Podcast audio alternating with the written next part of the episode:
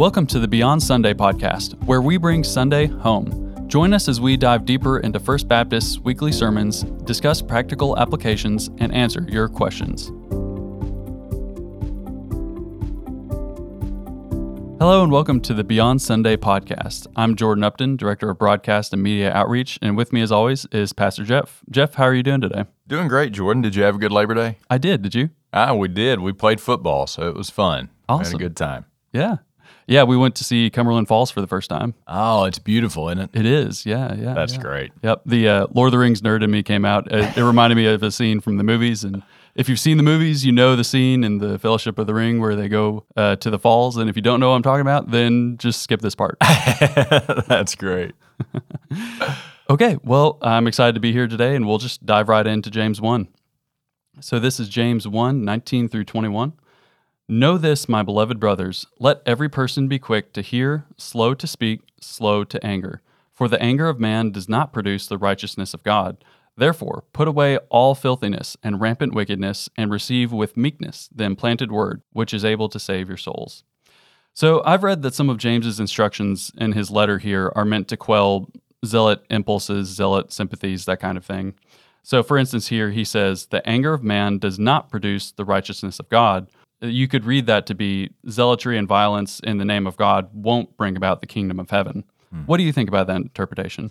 I think that's a great interpretation, and I think that James is trying to encourage the, the brothers and sisters to humble themselves. And I think that uh, this is something that James not only speaks to, but he also models. So we consider the Jerusalem Council, which was the first big widespread disagreement among the apostles and the elders as to what do we do with all these Gentiles who are coming to faith. There was a faction that said, well, if you're going to be a part of the family of God, God has given us a, a, sign, a marking in the flesh to illustrate that we are part of God's family, and that sign is circumcision. So, for Gentiles who are not circumcised to come to Christ, they must be circumcised so that they can have that marking in their flesh. And and there was a big disagreement because there was a faction that said yes, they must be circumcised, and there was a faction that said no, they don't need to be circumcised. And so they have this big council at the church at Jerusalem. And then this is the account that Luke gives us. This is from Acts chapter 15, and it begins with verse 13. After they had finished speaking, so after Peter had spoken, after Paul and Barnabas had spoken, after they had finished speaking, James replied, Brothers, listen to me. Simeon, that's Peter, has related how God first visited the Gentiles to take from them a people for his name, and with this the words of the prophets agree, just as it is written, after this I will return, and I will rebuild the tent of David that has fallen. I will rebuild its ruins, and I will restore it, that the remnant of mankind may seek the Lord, and all the Gentiles who are called by my name, says the Lord, who makes these things known from of old. And then James continues, Therefore, my judgment is that we should not trouble those of the Gentiles who turn to God, but should write to them to abstain from the things polluted by idols, and from sexual immorality, and from what has been strangled, and from blood. For from ancient generations Moses has had in every city those who proclaim him, for he is read every Sabbath in the synagogues. And so what's very interesting is James is modeling what he writes to us in James chapter 1 verses 19 through 21. He lets them speak. And in order to let them speak, you have to be quick to hear, slow to speak, and you have to humble yourself. You have to say, okay, we're going to hear you out. We're going to hear what you have to say. What is your perspective? And then, having fully heard them, in other words, the Bible says, after they had finished speaking, that's when James spoke up. So, so he listened, he listened intently, he listened patiently, he listened humbly, and then he turned to Scripture. And using Scripture, he gave his judgment on the matter. And that's a perfect model for us. So again, James is humbling himself to listen, humbling himself to seek to understand, and then turning to God's word to say, what does God tell us about this? And so that's a perfect model for those Christians 2,000 years ago, but it's a perfect model for us today as well. So political and religious factionalism were big in the first century in that time, and they're big still today, even in the body of Christ. So, how do we today take James's advice and follow his example and listen to fellow disciples who are disciples of Jesus but do think differently than we do on some things? Yeah, it's really easy, I think, for us to expect everyone to think as we do on all things. And we kind of use that as a test of fellowship. And I don't think that's what God intends for us to do when I first came to First Baptist Church, it was 2016, right in the middle of a very deeply heated and contested presidential election.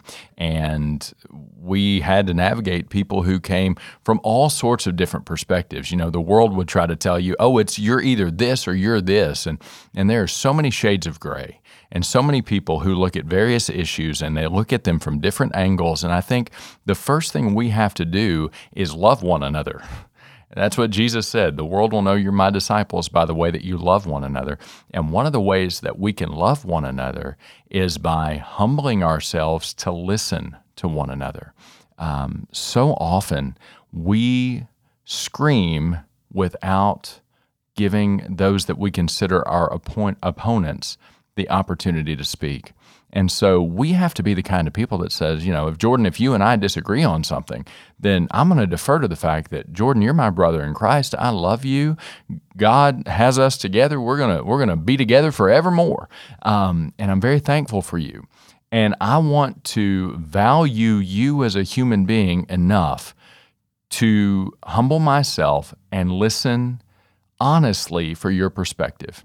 In other words, I don't want to listen just looking for my rebuttal. I want to actually know where are you coming from? Where are you seeing this? And so, even when we get to theological matters, we we want to humble ourselves to say, you know, my interpretation of Scripture is not infallible. The Word of God is inerrant and infallible. My interpretation, because I am a sin fallen human being, is absolutely fallible, so I may be reading this wrong, or I may not be considering the entire canon of Scripture, because that's what we have to do when we consider individual issues. What does the whole Bible say about this? And frankly, what has 2,000 years of church history taught us insofar as some of the, the smartest theologians in the world have weighed in on these issues? What do they have to say? So, so I think we start with love. We then continue with listening we humble ourselves. But then there's there's also a point where you got to draw a line. You know, many years ago, theologian Albert Mohler came up with what he referred to as theological triage. If we're having a, a debate about a certain theological issue, is it a first order issue, a second order issue, or a third order issue? So, like when you go into the hospital, you know, if you go in with chest pain, you're getting back into the ER a lot quicker than if you go in with a tummy ache. So, that's, that's where this idea of triage was coming from. A first order issue is an issue that y- you can't be a Christian if, if you don't uh, subscribe to this issue. So things like the doctrine of the Trinity, the full deity and humanity of Jesus Christ, the authority of Scripture, belief in justification by faith in Jesus Christ. Um, you know, if we disagree on that, that's that's huge. That you know, these are the basic tenets of the Christian faith. Um, but then there are second order issues. And second order issues are issues that we we're going to be in we're going to be in heaven together. And when we get to heaven, one of us is going to find out that we interpreted it wrong. Um, but a second order issue is big enough that that often whole denominations are formed based on this. So, for example, we're Baptist and we baptize by immersion. Uh, we we immerse believers in water in the name of the Father and Son and the Holy Spirit, and uh, and our denomination's name gives evidence for that. Well, I grew up Presbyterian, and I have many Presbyterian brothers and sisters in Christ whom I love very much, and they baptize differently. Uh, I was sprinkled as a little boy. I've been immersed as an adult because my conviction is that the weight of Scripture is that baptism is of believers by immersion in the name of the Father, Son, and Holy Spirit, those sorts of things but we're going to be in heaven together one day. and so we are brothers and sisters in Christ. Now, church is going to look different because baptism is going to look different. And that's one, one of several issues, but um, so a second order issue is, would, would be an issue that divides denominations, but we're still brothers and sisters in Christ. And then a third order issue would be something like what happens at the end of time. You know, you and I might certainly agree that Jesus will return. I think that's a first order issue that Jesus is going to come back. But what does that look like? And what is the timing? Uh, is it premillennial, postmillennial, amillennial? If it's premillennial, is it is it pre-tribulational, mid-tribulational, or post-tribulational? You know, we can disagree on those things and know. And I always like to say um, that if one day I'm soaring through the air in a pre-tribulational rapture, uh, I'll look at my friends and say, you were right.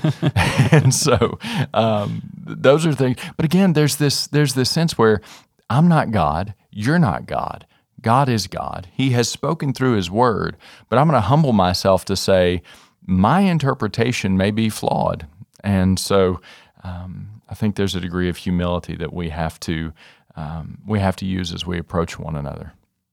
Well, and it makes me think to the Acts 15 council in Acts 15, like you were talking about. I mean, there there was a very real question that didn't seem to have been resolved by that point. Like, did Gentiles need to convert and become Jews to be saved? You know, there are so few righteous Gentiles that we see examples of in the Old Testament that you could easily draw the conclusion that Gentiles did need to become literally part of the community of Israel mm-hmm. via circumcision or via conversion. Right. So you did need to have this council where people came together and heard each other and heard the scriptures and came to a conclusion and then move forward with it. That's right. And and I love that James gives us the perfect example of what he writes to us in his letter. He let them speak first. He was quick to hear, slow to speak. He didn't become angry, and um, he used God's word to formulate his response. And I think that's a great example of how we ought to do it as well. So on Sunday, you also brought up Matthew 12, 36 through 37, where Jesus says, I tell you, on the day of judgment, people will give account for every careless word they speak. For by your words you will be justified, and by your words you will be condemned. So, how should we interpret this saying? That's that's a great question because at face value we may say, "What words have I said?" Right. Uh, and what words might I say that will disqualify me from heaven? And, and in context, Jesus is talking about how our words reveal the condition of our heart. So so out of the overflow of the heart, the mouth speaks. And so often uh, if we'll just pause and look at our own lives and, and maybe we've said things in the past. I mean, I can go back and remember words that have come out of my mouth that uh, they just make me shudder over the years, and and, and the things you you you well up in anger. I, I've told my wife there have been a few times over the years where I have given vent to my anger, and I remember every instance, and I regretted it as soon as I said it. I wish I just I wish I hadn't said it. Um, so Jesus is talking about how our words are the overflow of our hearts. And these careless words indicate a hardness of heart that is indicative of our posture toward God. So if I have a soft heart for the gospel, and I have a soft heart, uh, a heart that's been softened by the Holy Spirit, by the Word of God, by the gospel of Jesus Christ, by surrendering my life to Christ, then that's going to, over time, increasingly illustrate itself in the words that are coming out of my mouth. So it's not as much that Jesus is saying, oh, here's a phrase where if you say it, you're done. Um, but it's more Jesus indicating that the things that come out of my mouth are the product of what's going on in my heart. So, you know, in context, Jesus is saying it's not the things that you take into your body that defile you. It's it's what's coming out of you that is indicating how defiled you are. And and so I would say it's not just a certain set of phrases, um, but if my heart is without God, then I'm going to be hardened to the gospel. I'm going to be hardened to the work of the Holy Spirit. You know, Jesus talks about blasphemy of the Holy Spirit will never be forgiven. And that's the question. Oh, what's blasphemy of the Holy Spirit? Right. What what is the thing that I have to say or do that will never be forgiven? And I think contextually, uh, blasphemy of the Holy Spirit is fully and finally hardening my heart against the work of the Holy Spirit, who magnifies Christ and convicts me of sin and calls me to come to Christ in repentance and faith. The Holy Spirit takes the gospel and applies it to me and says, You must respond.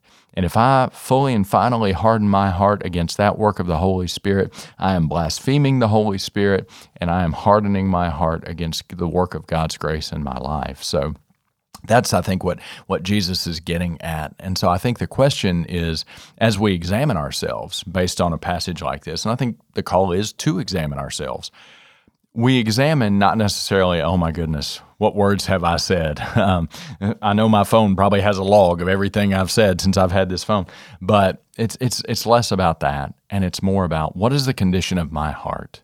And you know, many years ago, I heard somebody use the um, analogy of a tube of toothpaste. You know, when you squeeze a tube of toothpaste, what's inside comes out. Mm-hmm. And and the thing the thing about it is you can't get it back in. You know, you can't put that toothpaste back in the tube. There was a moment in which really social media became our chief way of interacting with one another. And how many people did deep relational damage by things that they put on social media in a huff. They they they were they were ranting, they were, you know, and they I mean, I can list so many examples. I won't, but I could list so many examples of people who put something out there and some period of time later they took it down. But the problem is they'd already put it out there. Yeah. People had screenshot it, people had shared it, and whether they were a celebrity or a neighbor, in some cases they don't even know the relational damage they did. You know, when you make sweeping generalizations about people, let's say, you know, in terms of COVID, everybody who wears a mask is this, or everybody who doesn't wear a mask is this. Well, you don't even know who you're offending. You don't even know who you're indicting in that moment. Yeah. And and so I think we've got to be careful. We've got to humble ourselves and, and just really say, okay, Lord, I want to be quick to hear and slow to speak uh, and slow to anger in this instance because my anger is not going to produce the righteousness of God. And that's a perfect segue into our listener submitted question for today. So, listeners, remember you can submit a question to us that we can answer here on the podcast. Just go to our description or show notes and click the link in the description or show notes, and there will be a form there for you to fill out with your question. So, the question for today is Jeff, what do you think about detoxing from the news and social media? I like staying up to date, but I always feel down after catching up. Well, what a great question and what a timely question. And I think that a couple things. One, it's important for Christians to be aware of what's going on in the world. I think that that our Lord never calls us to bury our heads in the sand and and just totally ignore what's going on around us. We are called to be salt and light in a world. We are we are called to be um, that light which which illustrates to the world the good deeds of our Father who art in heaven. Um, and in order to do that, we need to have some sense of what's going on around us. I'll tell you what I like to do. I like to practice fasting in this area because it is easy for me to get carried away. I heard somebody say one time, and I'm no psychologist, but it was a psychologist who said this on a podcast that I was listening to. And if I could remember the woman's name, I would share it, and I can't. Um, said, You know, God designed us to live within a community, a village, if you will. And we were designed with the capacity to care deeply about what goes on within the context of that community, within the context of our village. The problem is that modern technology, as great as it is, has made the world our village, and we don't have the capacity to care deeply about everything that's going on in the world because there's always something that is earth shaking going on in some corner of the world, and our newsfeed tells us about it all. And so there's this sense in which we are not designed with the capacity to care deeply about worldwide events in the same way that we care about events that happen close to us. So, for example, when the tornadoes hit Bowling Green, I mean that that rattled all of us to our core, and it it's put us all to work and, and had us all springing to action. And we're we're actually driving around and seeing the wreckage and all those sorts of things. Well, that hits differently because it's here. And thankfully, there were people who came here from outlying areas and, and regionally they came and served. And, and that's wonderful and that's all part of God's plan. But I don't have the capacity to allow every single thing that happens all the way around the globe to fundamentally reorient my life at that level.